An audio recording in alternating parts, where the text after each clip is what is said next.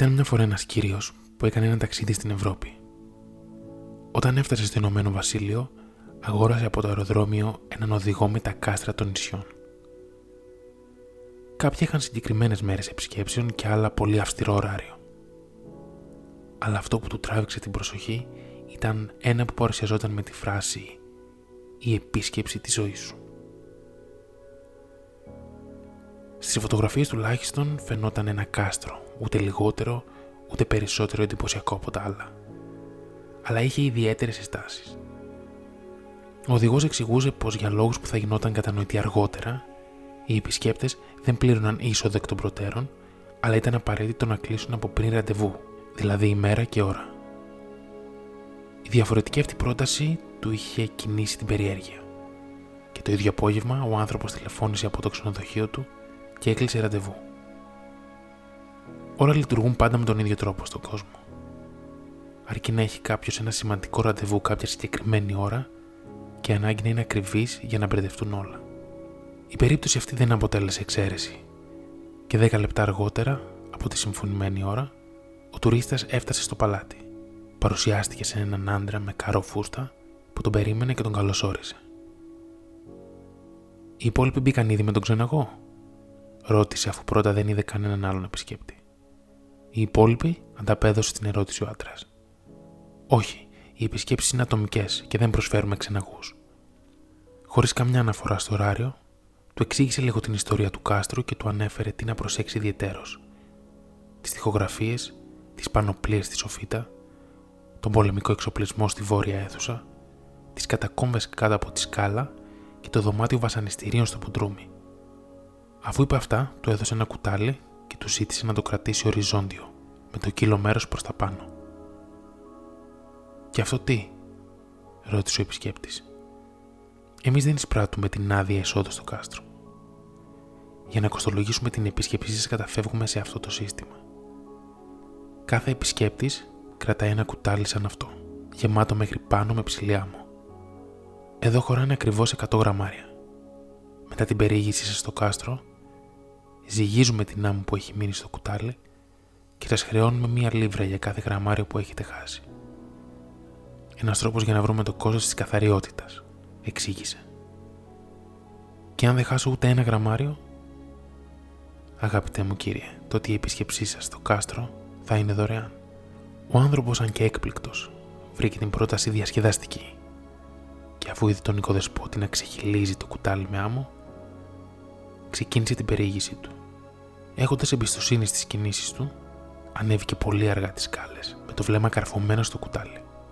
Όταν έφτασε πάνω, στην αίθουσα με τις πανοπλίες, προτίμησε να μην μπει γιατί σκέφτηκε πως ο αέρας θα έπαιρνε την άμμο και έτσι αποφάσισε να κατέβει προσεκτικά.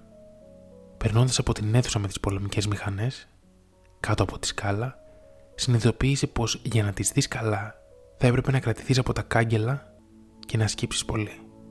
Δεν ήταν επικίνδυνο για τη σωματική του ακαιρεότητα, αλλά συνεπαγόταν πως θα έχανε κάτι από το περιεχόμενο του κουταλιού. Οπότε συμβιβάστηκε να το κοιτάξει από μακριά. Το ίδιο του συνέβη και με την υπερβολικά απότομη σκάλα που οδηγούσε στα μπουντρούμια. Καθώς επέστρεφε από το διάδρομο στο σημείο κίνησης, κατευθύνθηκε ικανοποιημένος προς τον άνθρωπο με τη σκοτσέζικη φούστα που τον περίμενε με μια ζυγαριά. Εκεί άδειασε το περιεχόμενο του κουταλιού και περίμενε την τιμιγορία του άντρα. Εκπληκτικό, Χάσατε μόνο μισό γραμμάριο, ανακοίνωσε. Σας συγχαίρω. Όπως εσείς προβλέψατε, αυτή η επίσκεψη δεν θα σας στοιχήσει τίποτα. Ευχαριστώ. Ευχαριστηθήκατε την επίσκεψη, ρώτησε στο τέλος ο οικοδεσπότης. Ο τουρίστας δίστασε και τελικά αποφάσισε να φανεί ειλικρινής. Η αλήθεια είναι πως όχι και πολύ. Ήμουν τόσο αποσχολημένος με το να προσέχω την άμμο που δεν μπόρεσα να δω αυτό που είπατε. Μα αυτό είναι φρικτό. Κοιτάξτε, θα κάνω μία εξαίρεση. Θα σας ξαναγεμίσω το κουτάλι, γιατί είναι ο κανονισμός, αλλά τώρα ξεχάστε πόσο θα έχει δει. Μένουν 12 λεπτά μέχρι να έρθει ο επόμενος επισκέπτης. Να πάτε και να γυρίσετε πριν φτάσει. Χωρίς να χάσει χρόνο, ο άνθρωπος πήρε το κουτάλι και έτρεξε στη ζωφίτα. Όταν έφτασε, έριξε μια γρήγορη ματιά σε ό,τι υπήρχε εκεί και κατέβηκε τρέχοντας στα μπουντρούμια γεμίζοντας τις σκάλες με άμμο. Δεν περίσσευε ούτε μία στιγμή γιατί τα λεπτά περνούσαν και σχεδόν πέταξε προς το πέρασμα κάτω από τη σκάλα όπου σκύβοντας για να μπει, του έπεσε το κουτάλι και χυθεί όλο το περιεχόμενό του. Κοίταξε το ρολόι του. Είχαν περάσει 11 λεπτά. Ξανά, χωρίς να δει τις πολεμικές μηχανές, έτρεξε μέχρι τον άνθρωπο στην είσοδο, στον οποίο παρέδωσε το άδειο κουτάλι. Αυτή τη φορά χωρίς άμμο λοιπόν, αλλά μην ανησυχείτε. Έχουμε κάνει μια συμφωνία. Πώς ήταν, Ευχαριστηθήκατε την επίσκεψη; Ξανά ο επισκέπτης δίστασε μερικές στιγμές. Η αλήθεια είναι πως όχι, ομολόγησε στο τέλος. Ήμουν τόσο αποσχολημένος να γυρίσω πριν φτάσω ο επόμενος που έχασα όλη την άμμο, αλλά και πάλι δεν το ευχαριστήθηκα καθόλου.